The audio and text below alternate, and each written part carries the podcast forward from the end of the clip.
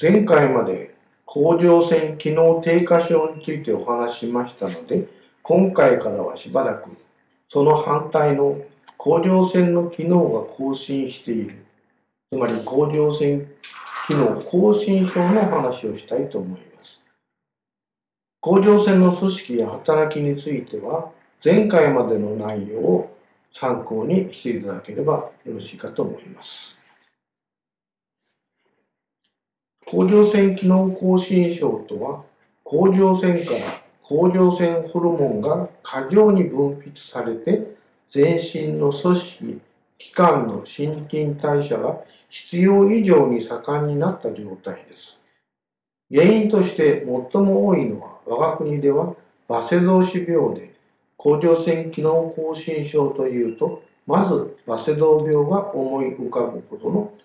頻度でバセドウ病イコール、まあ、甲状腺機能亢進症考えてもいいぐらいのところです。バセドウ病といえば大体男性より女性に多く甲状腺が大きくなり目が飛び出すそれに汗をかく動悸がして手が震えるといったような症状を伴うことは皆様もよくご存知のことと思います。甲状腺機能亢進症すなわちバセドウ病の治療に用いられる薬剤は用土の有機化すなわちペルオキシダーゼ活性を阻止するものと。それから用土に対して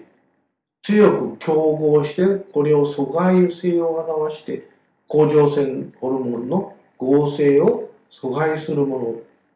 あるいはバセドウ病を起こす抗甲状腺刺激ホルモンに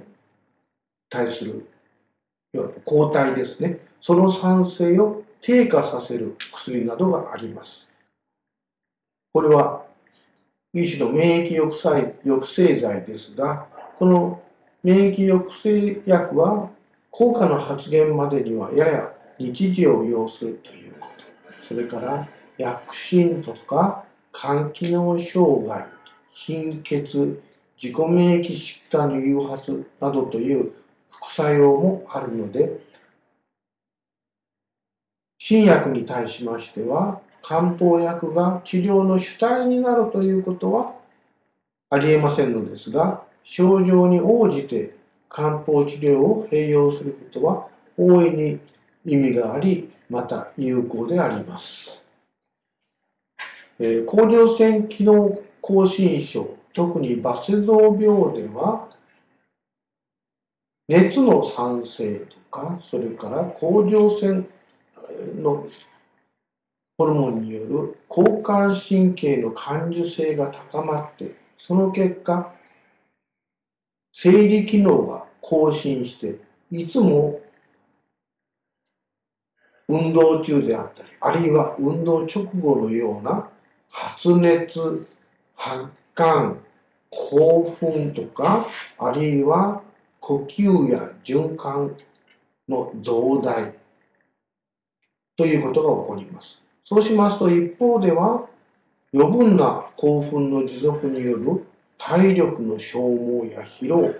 休息の不足休み方が少ない、ね、ということが続く結果その障害とか症状が出るのでこれらをできるだけ除去あるいは鎮静軽減させる漢方薬つまり結果的にそれによって基礎代謝率を下げるそういった働きをする漢方薬を小に従って使用しますと病気の進行に非常に有効であります。で漢方の甲状腺機能亢進症に対する場合症状考え方というものに関してはその甲状腺機能亢進症が起こっているからの時期によってまあ大体3つの時期に大きく分けられると思います。